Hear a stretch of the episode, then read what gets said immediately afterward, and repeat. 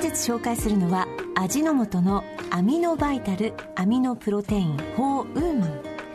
1本で体づくりに大切なタンパク質を構成する必須アミノ酸とソイプロテインコラーゲンなど不足しがちな栄養素が効率的に摂取できます。さらにスティックタイプなので持ち運びに便利。しかも1本およそ15キロカロリーだからカロリーが気にならないのも嬉しいです。オーバーザさんから始まるプロテイン生活にアミノバイタルアミノプロテイン4ウーマンをぜひお試しください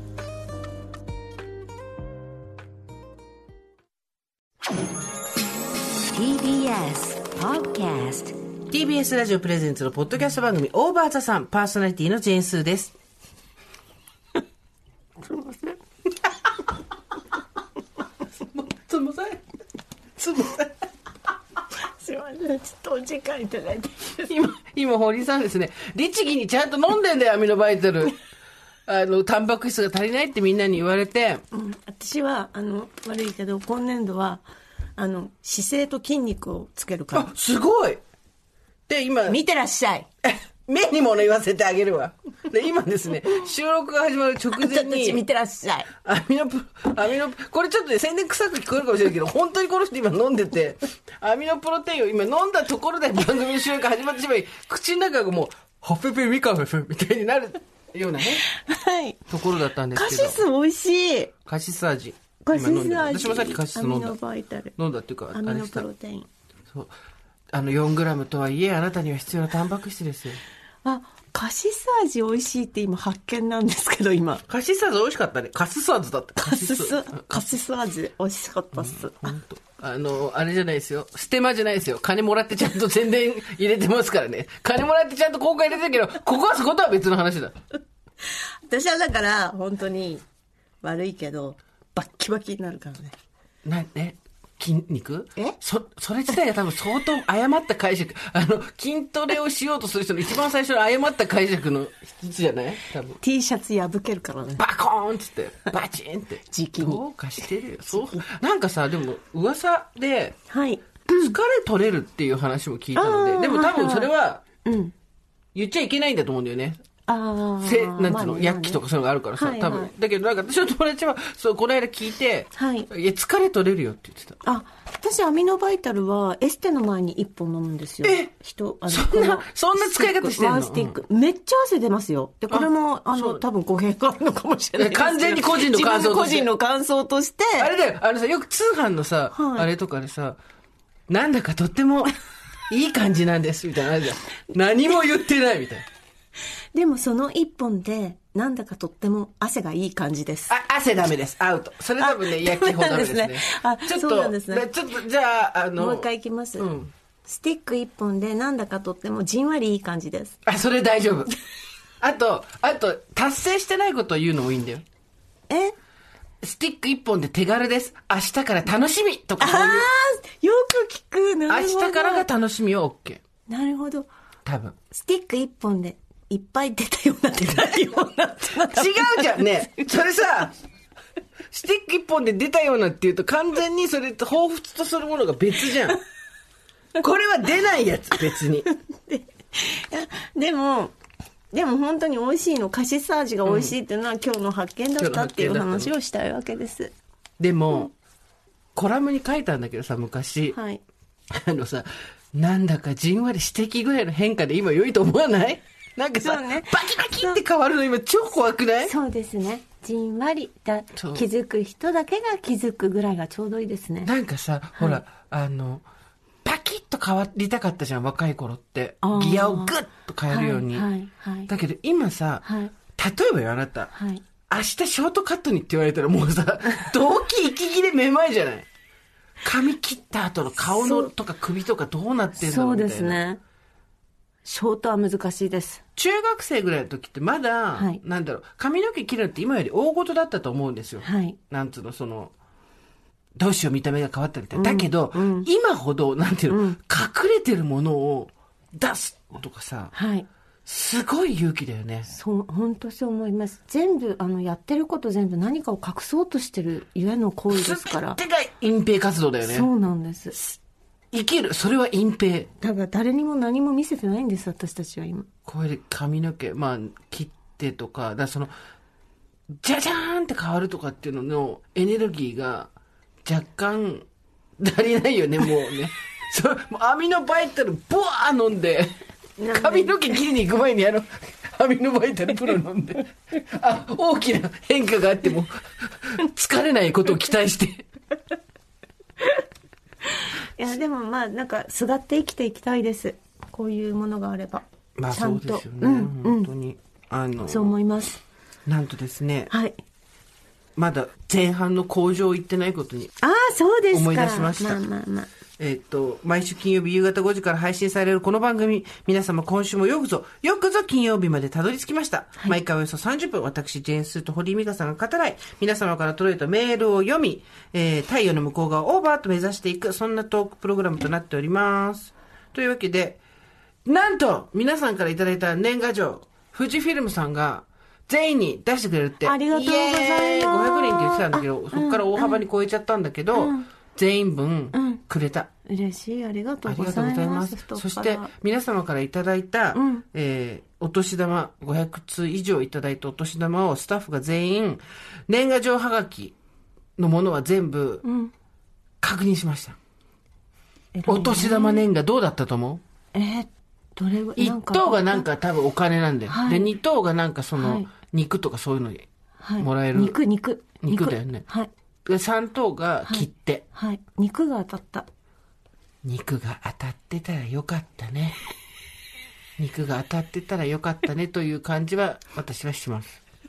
えー、多分700通近く来たんだよね。はい。700通近く来て、700弱来て、うん3等14口当たりました。あ、でも3等何かっていうすごい、と、すごい。このうさこちゃんの、うさこちゃんじゃ間違った、うさぎちゃんの切手シーあ、トかわいいじゃないですか。84円と63円の。2023ちょっと今、あはがきってかわいい63円なのね。あ、そうなんですよ。郵便局の娘。そう。40円ぐらいじゃなかった、はがきって。そうね。45円とか40円だったわね。で、50円かなるほど結構な金額になって、お父さん電話してこない。収録中だって言ったけど出るね。ごめんね。うん、どうぞ。もしもし。はい、了解です。なんだって？頼みたいことがあって？うん家政婦さ探してくれって。あれ？あれ？いらしたんじゃないんですか？カいろいろあカるのよフェさん。いや、あ、前の家政婦さんはいたんだけど、その後、一回ね、そこは終わったの。あで、そうなんです自活してたんだけど、ちょっと疲れてきちゃったみたいだね。そう。でも自活されてたの一人で。ほら、一人じゃないじゃない？あ、なるほどね。いろんなことがあるじゃない？はいはい。プラス家政婦さんっていう方かことかしら。てか、まあほら、いろんな方もうん、お年じゃないもうん。多分そんなにねっていうことで、そうね、そうね。だと思いますよ。えーそうですか、ん。すごいね。家政婦さん頼んでって娘に電話してくれ家政婦さん頼んでってことは探すだけじゃなくて、払うのも私だからね。た すごいですね。いいお父様をお持ちになって、おいおい、おいおい、どういう流れだよ。ねえ。まあだから切手ですよ。当たりましたので。これすごい可愛いんで、お年玉切って。ねえ。昔は50円だったねなんて話をしてたけど、今は63円と84円ですよ。うん。物価だけが上がっていく。お、社会派。はい。社会派番組。そういうことで、えっと、こちらに関してはですね、番組の方で、ちょっと預からせていただいて、何かあった時にそう、使った商り。品を貯めておいて、ねうん。いつかの一層抽選会とかしたいですね。思ったの。なんか、これ、もうなんか私すごい、リスナーさんがみんな、いい人たちだから、50回の皆さんが、こういうのがあって、皆さん欲しい方って言ったらさ、たくさん応募してくれちゃうじゃん。はい。で、はい。なんか私、外れの記憶をもう増やしたくないの。うん。うん。また外れちゃったみたいなことですよね年賀状も全部返してもらうようにうん。お願いしたら、分かったって藤フィルムさんが言ってくれたんだけど、うん。外れの記憶があんまり増えるとさ、うん。良くないなとそう思って。ですね。そうですね。なんか、でここれのためにさ、外れの記憶が増えると嫌だなと思ったので、はい。あの、今回はちょっと預からせていただくというですね、でも当たりました皆さんのおかげで。ありがとうございました。可愛いのいただきましたありがとうございます。ありがとうございます。そして、はいお知らせすることがあるんじゃないですか？そうなんですあのー私ですねこの度あのこの度、あの、本を出しまして、ありがとうございます。え何日？えっ、と、2月の18日から店頭置きって言ってました、土曜日から。本をこれから出すのね？そうなんです。で、今日、金曜日の27日だと思うんですけど、うん今日からもうアマゾンさんと楽天さんで予約ができるって言ってましたえ、。っていうか、堀美香、単調で言うと2冊目か。1冊目が音読教室だったじゃん。そうですねただあれはもう必要に音読、もう、あの、ゴンギツネの5だけで何ページ使うのみたいな。興味のない人を寄せ付けない本だったので、あれは。本当そうだよね。本当に。あの、あの、本当に音読のことをやりたい人か、もしくは、堀井さんのやることだったら何でも応援したいって親戚みたいな人がどっちかしか買わない本だったよね。そうですね。今回何どんな本ですかあ今回は、ちょっと日記みたいな感じで、えっ、と、退社する間際から、そうですね、この10ヶ月という長い期間にわたって、よ、意外と。春夏秋冬いろいろありましたので、ないし、回ってないし、10ヶ月だから。それを、んこんな人からこんな言葉を授かったとか、うんこんな思いをしたとか、ヒリヒリしたとか、へこんだとか、あ、日記なのねそうなんです。日記にし、日記を書きました。タイトルは？タイトルは、一旦退社ということでですね、一旦退社。一旦退社。はい。で、TBS に戻るっていうことではないです。でも一応一旦一旦退社退社っていうことにさせてもらいました。はいはい。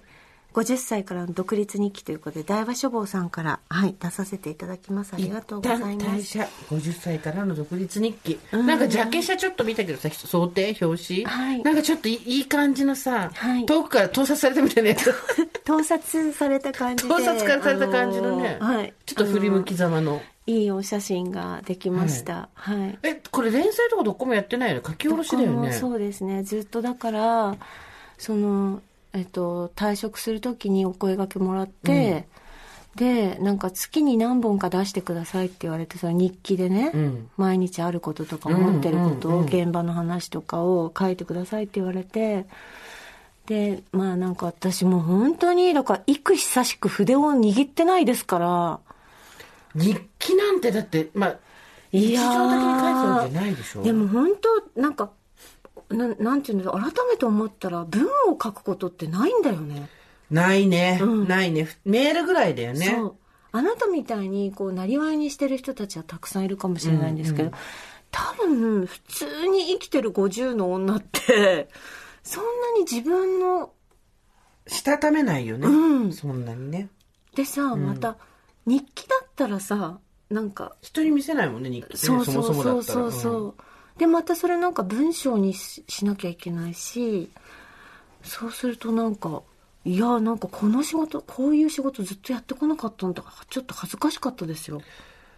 確かにそうだろうね。自分で書いたものを世の中に出すって、恥ずかしいですよ。50から突然やるってなると、確かにちょっと、照れというか、だって自分のなんか考えてることとか中身とか書かなきゃあなただからすごいですよねずうずうしいんですよ。恥ずかしいんですよ。うんまあでもあなた朗読やれって言ったらちょっと恥ずかしいですもんねそうなんですそういうことですよね人の仕事は恥ずかしいんですよ恥ずか。しいですよね、はい。なんかお尻もぞもぞしましたもん書いててだけど、逆に言うと、やっぱり、みんなそれが仕事だと思うとできるんだろうね。そうですね自己表現だと思うと、すすごい、あすごいわかる、だからかえって私たちって書かないでもう何年も経ってるから何十年も書,、くことをしてきてないのでなんか日記だと多分あんまりこう考えないんだよね。なんかその感情をぶつけるだけで。もう何何なのとかってこう書いて今日こんなことあってって終わりじゃないですか。だからなんか文章の一個誰かに読んでもらわなきゃいけないんだって思うと、すごい考えるし、なんでこうなったんだろうとか、なんあかいろんあ、な、物事自体を整理し始めるんだ。そうそうそう整理したりええ面白いね。うん。なんか姿形がこう、なんか浮き上がってくる一個の事象に関して。ああ、それはいい経験したね。今まで、ああ、なんか嫌だなとか、バカバカバカじゃないってことだよね終わりじゃないってことだよねなんなのよ、うんもう、みたいな。ところが、なんでそう、なんでヒリヒリしちゃったんだろうとか、なんで傷つくんだろうとか、そう。なんかそういうのを考えるんだなと思ってだからほらノートとかにあげたりとか、んうん。まあ、今いろんな場所があるじゃないですか。ブログ書いたりとかね。そう、だからなんかああいうのやるのってすごいうん。人に読ませると思うと、もうちょっと説明しなきゃってなるよね。うんうんうん。私昔その感覚は、ジェーンスーやる前に、ん。家がぐっちゃんぐっちゃんだったじゃん。うんうん父親と住んでて。で、今ね、家政婦さんつけてくれっていうさ、うん今の家政婦さんって言わないのよ。なんて言うんだっけな。まあそうだよね負がついてるからねハウスキーピングの人とか、あとスタッフさん、違う、キャストさんって言うんだ。前の人のところで。そう。ハウスクリーニングのキャストさんっていう言い方をするんだ。まあそう、キャストさん探さなきゃ。なんていう会話ができるようになったけど、前は本当さ、差し違えるかぐらいな、仲が悪かったっていうか、こう、ぶつかってた時に、これやばいな、なんか本当歩いてて道で、ちょっと話とそれてごめんね。うん全然なんか仕事して、その時父親が仕事を手伝ってて、道歩いてたら、片目だけからバンバン涙出てきたの。あ、これやばいやばいと思って、すごい毎日超辛くて、本当に嫌なことしかなかったんだけど、銀行に記帳しに行く途中に片目だけから目が、涙がバーって出てきて、あ、これやばいやばい、メンタルやるやつだと思って、ピーポーパーポーっつって、すいません、カウンセリングお願いしますって言って、坊主バーっていうのは当時、あ、坊主バーっていうか、坊主がやってるカウンセリングがあって、今その人も廃業しちゃったんだけど、うん。に行ったのよ。で、カウンセラーのとこに行って、で、話を聞いてもらうっていうのをやってたんだけど、で、その時に、初めて、おっしゃる通り、全く知らない人に説明しようとすると、整理すんだよね。うんで、見えてくるんだよね。うんあだから今なんかこういうなんか胸がキリキリするんだとか超わかる。分かってくるんですよで、なんていうの？人に説明するとなったら、自分が、ちょっとすっ飛ばしたりとか、うんうん悪くないことを言おうとし,、したりするところも、ん気づいちゃうじゃん。うんわかるね。うんだからなんかあなたが前にその書き手を増やしたいみたいなことを言ってたんだけど、あれってなんか今自分がどういう状態なのかとか世の中の人がどういう状態なのかっていうのを書くことによって多分みんな気づき始めるっていうかせやねん、ミカちゃん。それやねん。でもこれすごいそうなんだなって思って私なんかもうボケーっとだって私はあのー書き手でもないし喋り手でもないしうなずいてばっかりだったからなんか自分の今思ってることとか自分がこうしたらいいのにっていう思いとかを形パッケージにして出すってことなかったんだよ今まで。それをしないでう、ん。進行管理をスムーズにするっていうのが、局のアナウンサーの仕事ではあったからね。でも局のアナウンサーじゃなくても多分そういう立場にいる人っていっぱいいて絶対女の人もやもやっとしたまま、まあ別にいいのかなってずっと来てるところに、多分このなんかあなたが言ってる書き手とか表現する人とかが増えるってことはそうなんだと思います、なんか思いが出ていくってことなんだと思います。うん。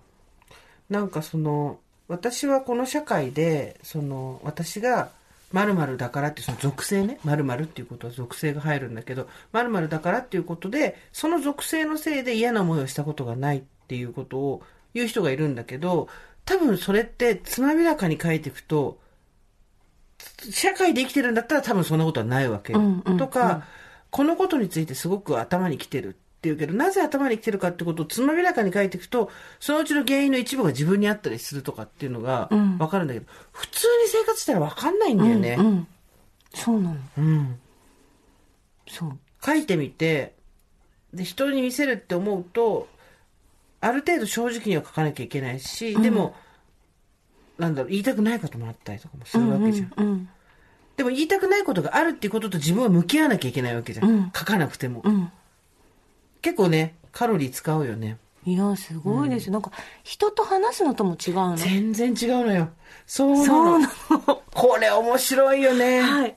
先生、ちょっと私、入り口、い入り口でちょっとそう思いました。友達とかに愚痴ったりとか、あと、すごい傷ついて人に話を聞いてもらったりとかともまた違うんだよ違ね。うんですよ。書くっていうさ。でも私はよく脳外上場って脳から外にまず出せって言うけど、嫌な思いも楽しい思いも、どんな思いも、まず一回自分の中から外に排出することで、見えてくるものってあるんだよ。あと切り離せるものもある。うん。嫌な思いとかも書くことで切り離したりとかはできると思う。ああ、わかります。うん私なんか、まあ、もちろん何人か周りの人たちが出てきて、うんこういうことがあったっていう話も書いてるんですけど、そうすると、書き始めの時の感情と書き終わりの時の感情が全然違うんですよ。その人に対しての。うんうんうんうん。え、どういうふうに変わるの？例えば。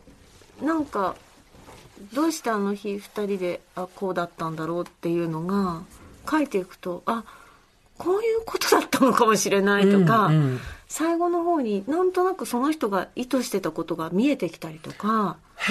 多分それまあ自分で勝手にさ想像の範囲かもしれないんだけど、今まで書く前はそんなこと想像しないし、うん。なんか印象だけでうん。思ってたりもするじゃないですか、そういうのもありましたね。そう、書くことってセラピーなんだよね。ああそう。あなたいつも言ってるけど、うん。そうだと思いました、で、それを人に見せるってなった時に、うん。どう書くかとか、うん。うんどう自分を表現するかっていうところにその人が出るし、うん。人に出したものっていうのを少ししてから見返すと、うん。あ、エゴが入ってるなとか、うん。好かれようとしてるなとかっていうのが、うん。後からになるとわかるじゃん、自分で。うんでも届いた方ってさ、読んだ方って最初にそれがわかるんだよね。んあれ不思議だよね。自分がわかんないことがなんで人にわかるんだろうね。へーあそれも面白いあ、ここでちょっと賢く見られたいんだなとか、あ、この人ここを回避してるなとかって言って、へえ読む読んだ方はわかるじゃん。でも本人ってわかんないじゃん。えーちょっとそれ私の読んだ後になんわかああそこちょっとにあとあそこちょっと逃げたでしょうっていう のあそこちょっと全部、蛍光ペンで引いて、戻してあげる。ポストイット貼ってくれませんか？大変だったね、でも。頑張ったね。うんだからもう本当に文章を書くことが苦手なんですよやっぱり得意な人はそんなにないよ、そもそも。うん慣れてないし苦手だし、だって私なんか高校受験の時、うん秋田県の高校受験ってなんかその国語のテスト一番最後に必ず100字ぐらいでなんか200字ぐらいで文章を書かせるの。え、その、うん。県立高校の入試なんですけど、えー知らなかった。そう。なんかその読解とかがあって一番最後に何かのについて、コメントっていうかエッセイみたいなその思いを書かなきゃいけないわけ、はい。なんかいつも先生に何を言っているのか分かりませんみたいななんかそういう添削だったんですよ私いつも。で10点中の3点みたいな。何を言いたいのか分かりませんとかもっとしっかり考えましょうとか、うん。はい。もう少し真面目に取り組んでも、すごい真面目にやってんですよ。うんうんだから文章力は、なんて言うんでしょうね。ないものだと思ってるので、堀井さん、それ文章力じゃないよ。な何力これ？常識力？多分、自分自身と向き合うこと自体を避けてたんだと思う。あーあ、そうね。うんっていうか、多分あんまり、そこに求められることを、なんか書きたくなかった。そうなんだろうねなんとなく多分、その国語で、高得点が取れる書き方うんあるじゃないですか。あの勇気とは何ですかとか、はいはいはいなんかね。ざっくりしてん、ざっく、ひでえな。でも多分なんかそういうことだったんですよ。教師が喜ぶって言い方をあえてするけど、教師が興奮する、読んでて興奮するのは多分、自分自身と向き合って、それを作品なの、テストの内容なのっていうのとガチンコさせ、ぶち当てて、バーって出てきた熱いものみたいなのが多分読んでて興奮するものだと思うんですよ。うんただ、うん。あなたがそういうものが苦手だっていうか、良しとしてないのはわかる。うん。あんまり自分自身っていうのを、なんて言うんだろう、自分自身を何かを媒介にして表現するとっていうことは OK だけど、うん自分自身をそのまま生で出すっていうことに関しては、あんまり品のいいことだとされてこなかったよね、多分。うんうん環境としてね、うんだから朗読は OK なんだよね。うん媒介にしてるから。うん。ね。それは、だから、今回はそれが媒介がないからきついよね。そうですね。突然やるってこと。よく連載もしないで、突然書き下ろしでやったよね。えだから、あのしょっちゅう締め切りギリギリで、あの言い訳をずっとしてあの犬の散歩がありますので 犬いないじゃん。かちょっと今日はお腹が痛いねので、、犬おらんやないか。日記書いて出してる相手なんだから分かるでしょ、犬いないの。うちのイマジナリードッグ貸してあげよっか、ロットワイヤーちゃちょっん。と今犬の散歩が忙しくて、あと23日待っていただけますどんだけ犬の散歩行くの？どこまで行くの？山か。でもそうですねでもなんかあの好きな人へのラブレターを書いたりとか、うん。楽しかったです。あ、本当？うん。じゃあ、その10ヶ月で一旦退社して、うん。しますってことが決まってからの日々のこととあか、そうですそうです。緊張とか喜びとか、はい。まあ、あと悲しみもあって、ね、全然違った。そう悲しいこともあってさ、でもそういうの全部整理できた。そうだね。うん、そうかもね。だからとても、うん。あきっとこのバッてこう投げ出されてこの忙しい中で、うん何にも考えずにここにたどり着いたと思うんですよ。書いてなければ、うんうんうんうん。でもか、うんもうすごい苦しかったし締め切りもうなんで私ここに書いてんのって思う土日とかも潰れたりとかして そういう日の連続があったりする結構、ええと思ったんですけどでもなんかやっぱり書くことってなんかそうですね立ち止まったりこううん。いい機会をいただきました、ということでここで断筆宣言をします。ごめん、今さ、バッて笑って、口の端切れちゃった。冬、冬に突然笑わせるのここでやめて。早くも断筆宣言。もう断筆なの？ねえ。来るは断もう筆ね私の血は出し終わりました。ちょっと、それこそお笑い漫画道場だよ。血を指から血を出して書いたんです。一回で終わり？一冊、もう終わりなの？え？だってさ。だってあなた本業だからさ、うん。どうやって書いてるんですかあれ。あんなにあんなに。もう、わからないんだよ、自分でもどうやって書いてるのか。本当そうですね。なんかネタを私は日記だから、うん。すごいあの割とほらなんていうのテーマをさストックしといてさはいはいはい。いじるとかじゃないじゃん、その日あったことあこう思ったとか、この人に会ったっていうやつじゃない、でもあなたはさなんかそういうことでもないでしょ？そういうことでもないねだ。から常になんか見てるっていうことなんですか？いや、探してますよ。あの、家の中で落ちてる10円ないかみたいな感じで、こう、あの、ソファーの裏側見たりとか、靴箱見たりとかしながら、そういうそういうの探してやってますよ。なんかないかな。5円、あ、5円落ちてたみたいな。5円だったら1000文字書けるみたいな感じ。でもさっき話戻るけど、その、書き手を増やしたいっていうのはそういうことなんですよ。やっぱ自分自身と向き合う。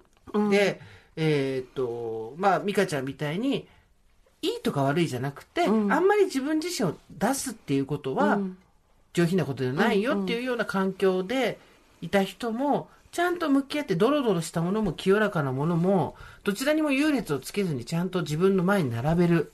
で、それをうまくなくてもいいけど、正直にまとめるっていうことをすすることで、整理されていく自分自身たくさんあるから、日記で誰の目にもつかないでバカバカバカも全然いいと思うし、私もそれもや,、はやってるけど、そうじゃないものを書くことで変わってくると思うんですよね。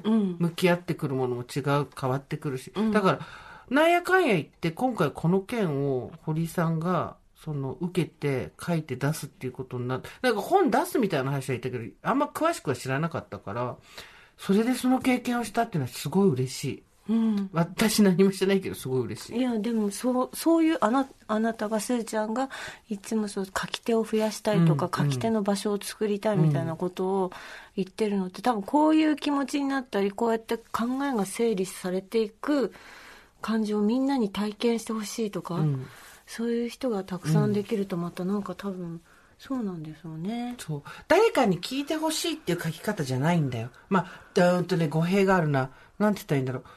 聞いて聞いて、美香ちゃん、すごい今日ひどいことがあったのって、例えば電話をするとか、LINE をするっていうことではなくて、自分自身のことを知ってほしいとか、人の前で宣言、宣言とは大げさだけど、つまびらかにするっていうことの、覚悟がある文章が書けるようになっていくと思うんだよね。誰でも書き続けてると。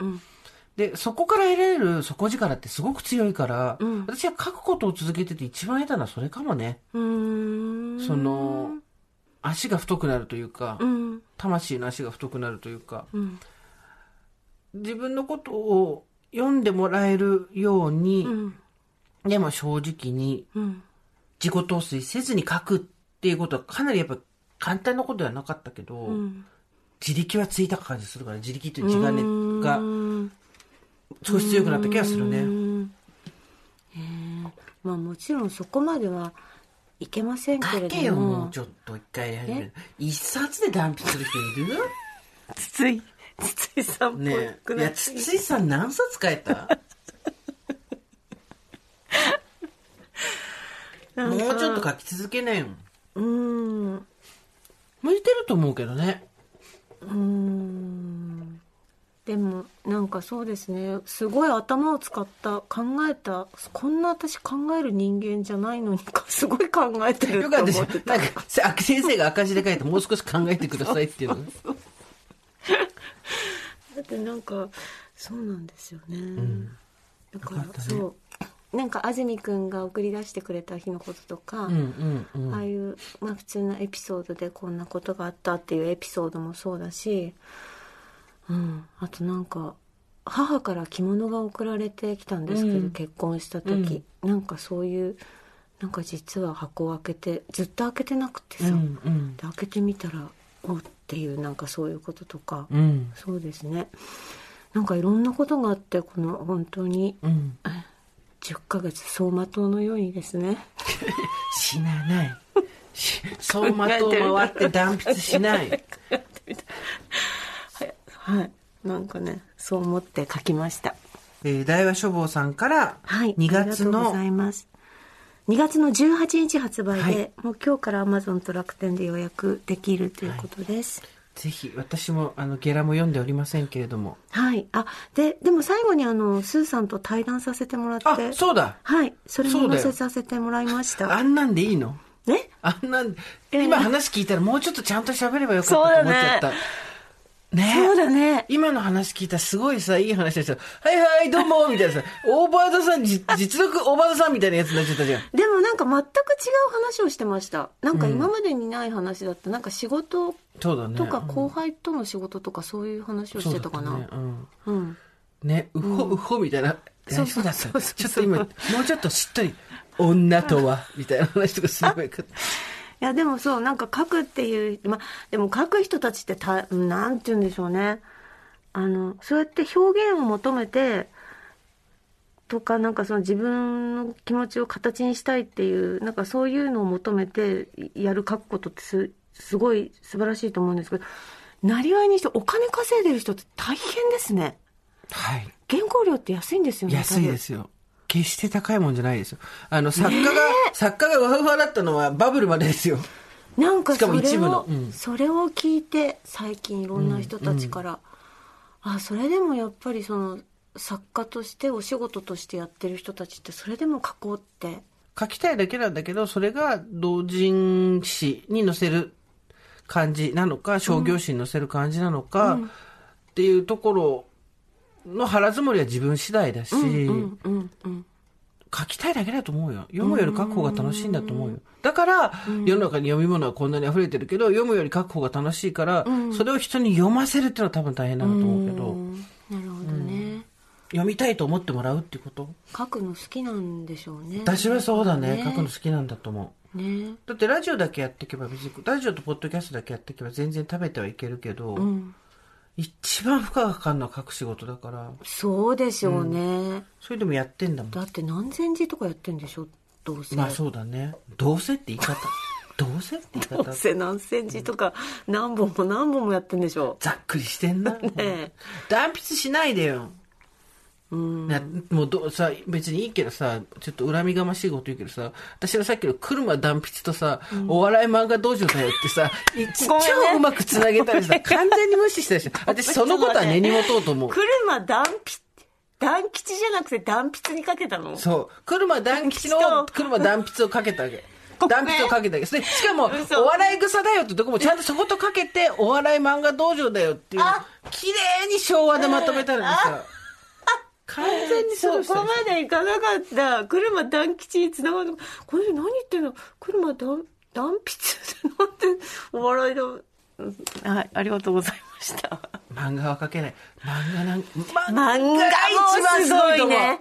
漫画は本当すごい。あんな数百円で読めてた私たち本当今もそうだけど漫画マジですごいね漫画家すごいよね漫画家の皆さんいかに漫画家がすごいかのメールをください絶対漫画家の人聞いてくれてるよね。漫画家すごいよね。あ私、漫画、本当にい、や、本当私も思う。あ、お前最後にやっぱそれ挟んでくるんだって言われるため息がもう聞こえてくるけど、あえて言うけど、一番すごいのは漫画家とプロレスラー。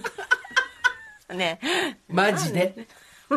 マジ、マジで。でも、そう、この間さ、その話をさ、して友達としてたんだけど、いろいろな表現活動ってあると思うんですよ。漫画もそうですし、私の書くこともそうです。それこそプロレスとかもそうだし。だけど、参入障壁が高いものも当然あるわけです。例えばバイオリンとか、オペラとかっていうのは、そもそも実家が太くないととか、いい先生に巡り合わないととかだけど、書こうと思ったら紙とペンあれば、とりあえず書き始められるわけじゃん。そうやって参入障壁が低いものってやっぱり面白いものがどんどん出てくんだよね。うん。うん。どんどん変わってって、どんどん、音楽もやっぱり、そのが高い楽器を使ってってなるとあれだけど、ヒップホップとかやっぱり、とか、マイク一本でできるみたいになると、面白いものがどんどん出てくる。うん。それで言うと、書くっていう仕事のことは誰にでもできるんですよ。参入障壁が低いんですよ。堀さん、一回入ったんだから、もう二、三冊書いてみましょうよ。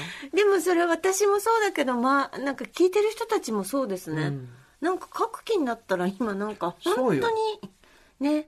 セラピーとして書いてほしいっていうのはあるんだよ、私すごく。うんうんうん。これでそれ誰かが添削してくれるといいんだけどねこれどういう意味ですかとか、はいここに何が思ったんですかとかいうことで多分向き合えるものって変わってくると思うけどね、うん、いやーでも2月楽しみだねはい。うん読んでいただきたいです。はい。はい頑張りました。あの、なんか、土日みんな休んでたでしょうけど、私はずっと町田のちっちゃい机にかじりついて、息子のなんか中学校のジャージ着て、うん髪を縛り上げて、あの、はい。さっき食べながら書いてました。さっき歯に挟まるね あの大場座さんの公式ご助会本もですねようやく市場に出回ってまいりましておお騒がせしました本当に、ね。あの本屋さんで普通に買えるようになりましたのでもう年明けたらみんな忘れてるでしょ。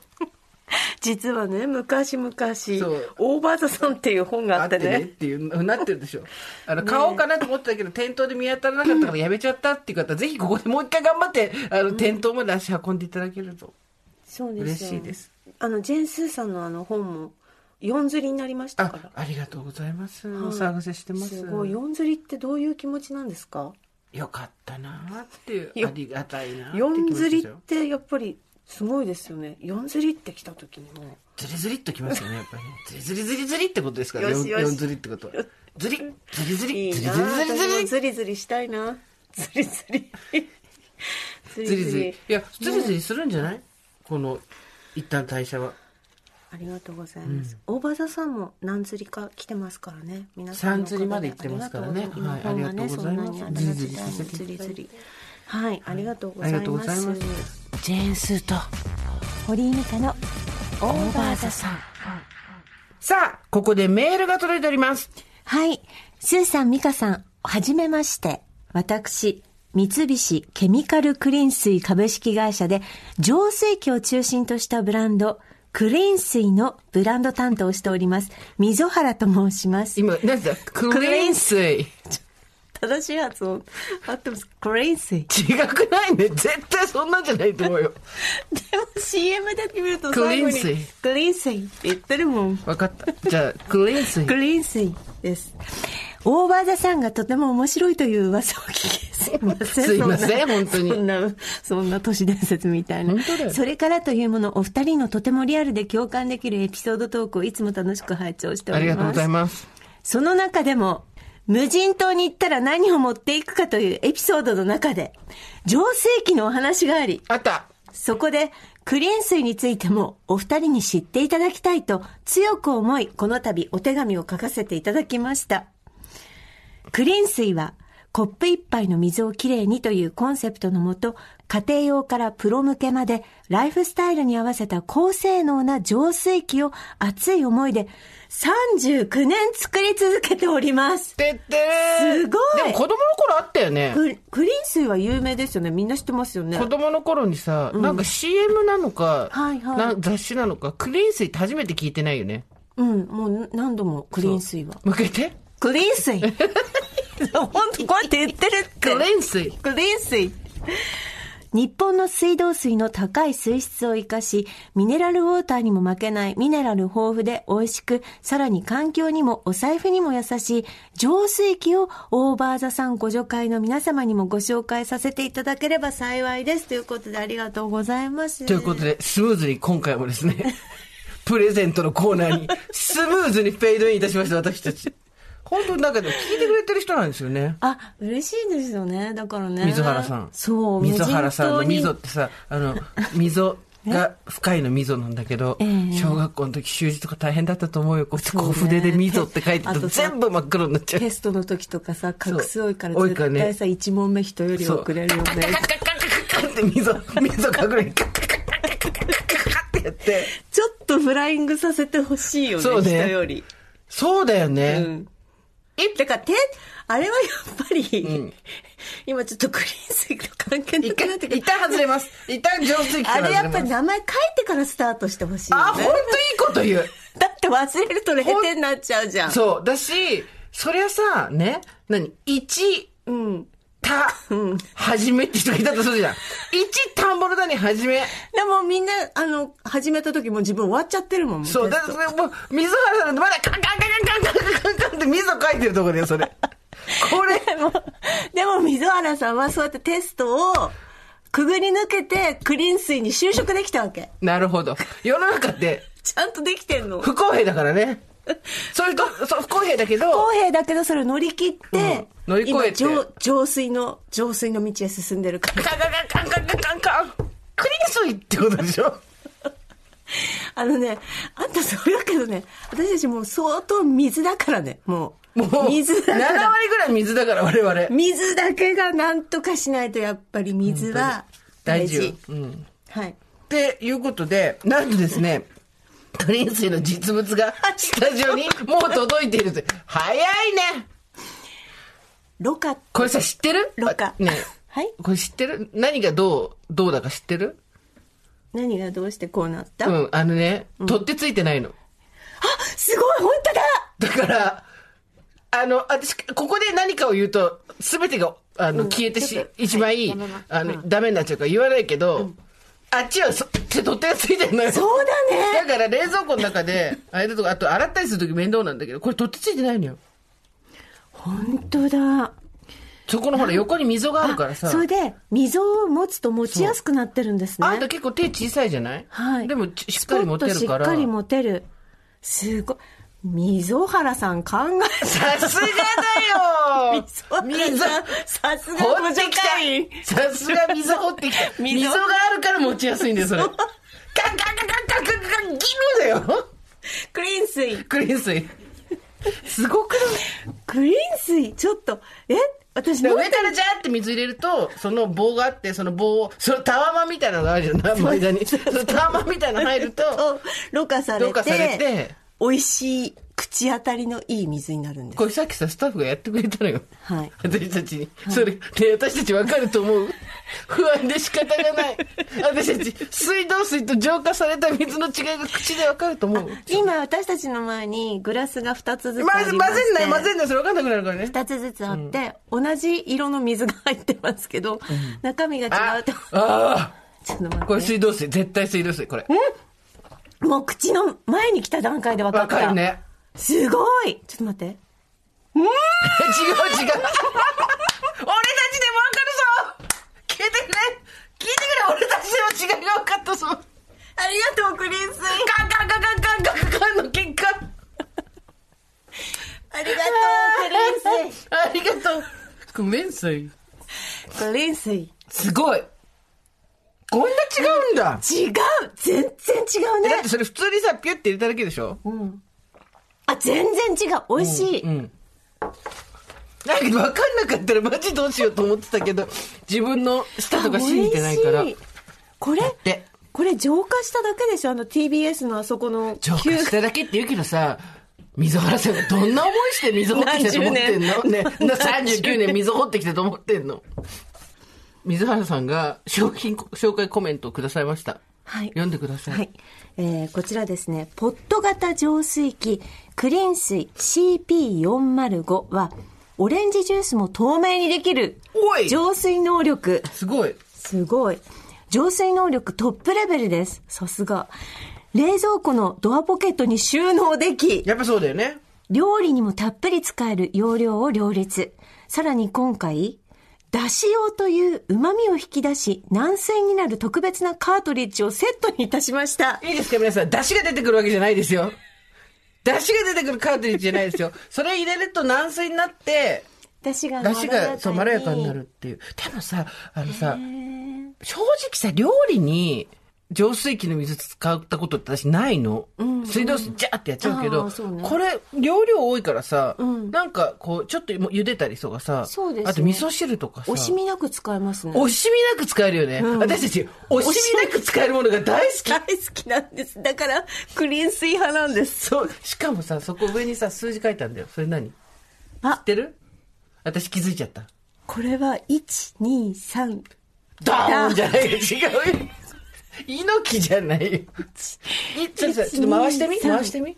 そこなんか、ダイヤルみたいになってんじゃん。あの、小窓がついてて、あの、円形の塩みたいなのあんじゃん。あれがほら、回していくとさ、4、5、6、7、そうそうそうそう8、9、10。はい。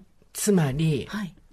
3ヶ月使えんの。なるほど、何年？1月に使ったら3月まで使使えんねん。頭ええやろ。忘れちゃうから、私たちカートリッジいつ言ったとか。絶対忘れるから。次のカートリッジいつ買えるなんて、絶完全に私たちよ。私たちよ。物忘れのためにあるような、私たちよ。惜しみなく。溝だってそうでしょ。溝だってそうだよ。私たち用冷蔵庫の中でボヨンってテンところがあると、ほら、もうね、入れづらいけど。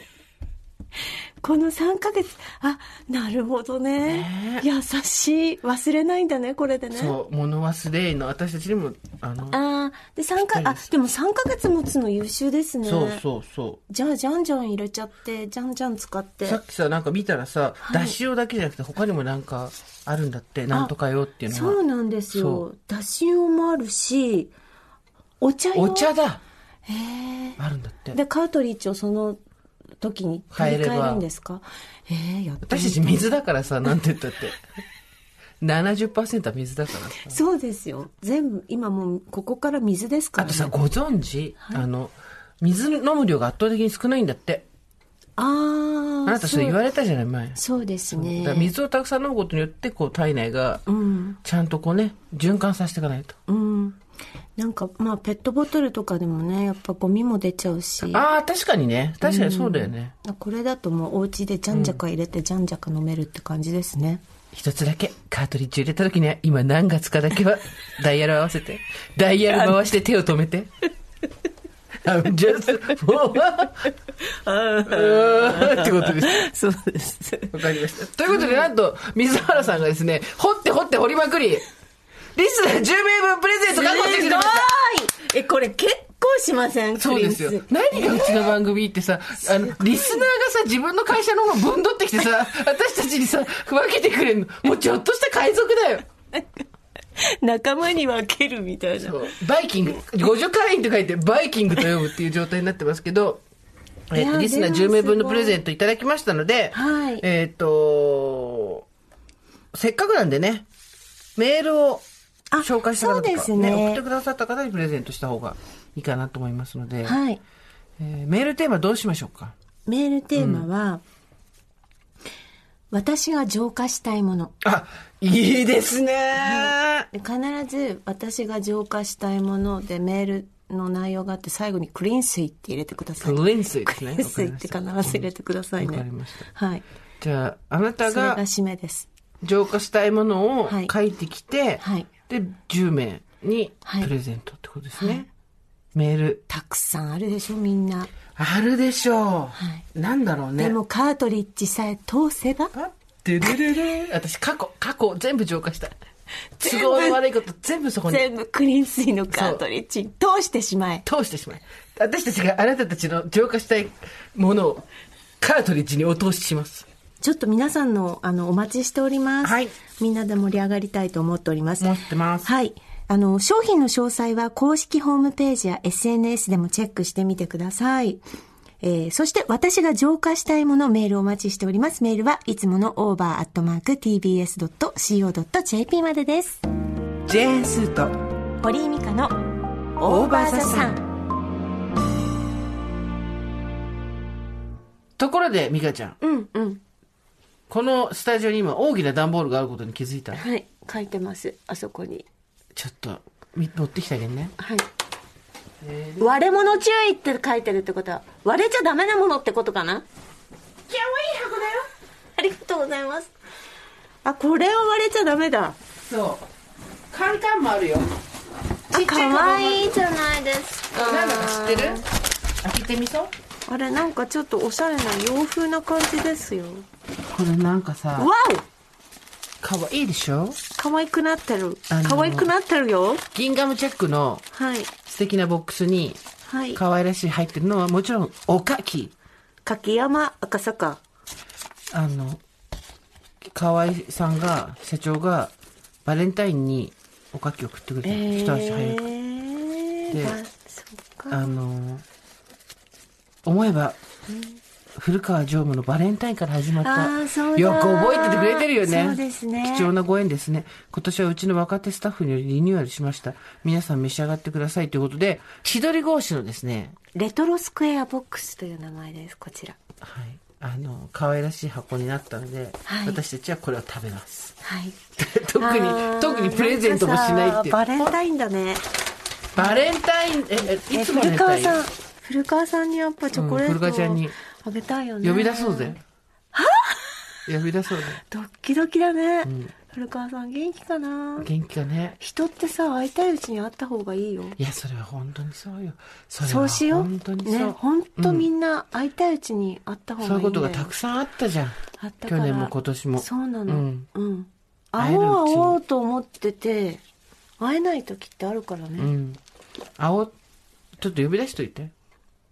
なんかそれ古川ちゃん古川ちゃん元気だよ。校庭の裏に来いよって言わか。りました、うんまあ分かってんだろうなって言っときます、古川ちゃん。財布持ってくんなよって。ジャンプさせちゃうぞ。かせ、カツアゲしちゃうぞ。財布持ってきたらカツアゲしちゃうぞ。チャリンってなっちゃうぞって言っときますから、ご飯でも行こうよ、本当に。ああそうだね、ああ古川さん元気かな？なんか元気かなっていう人多いですね。元気かな元気かなシリーズ。そうそうあの人元気かなって。ね。うんなので、あの、私たちはこれからも元気にやっていきます。母さん母さん私たちはこれからも元気にやっていきます といったところで今回はここまでにしておきましょう。はい。オーバーザサンダー皆様からのメッセージをお待ちしております。送り先は番組メールアドレス over.tbs.co.jp アルファベット小文字で over です。それではまた金曜日の夕方5時オーバーザさんでお会いしましょう。ここまでのお相手は堀井美香とジェンスーでした。オーバー TBS Podcast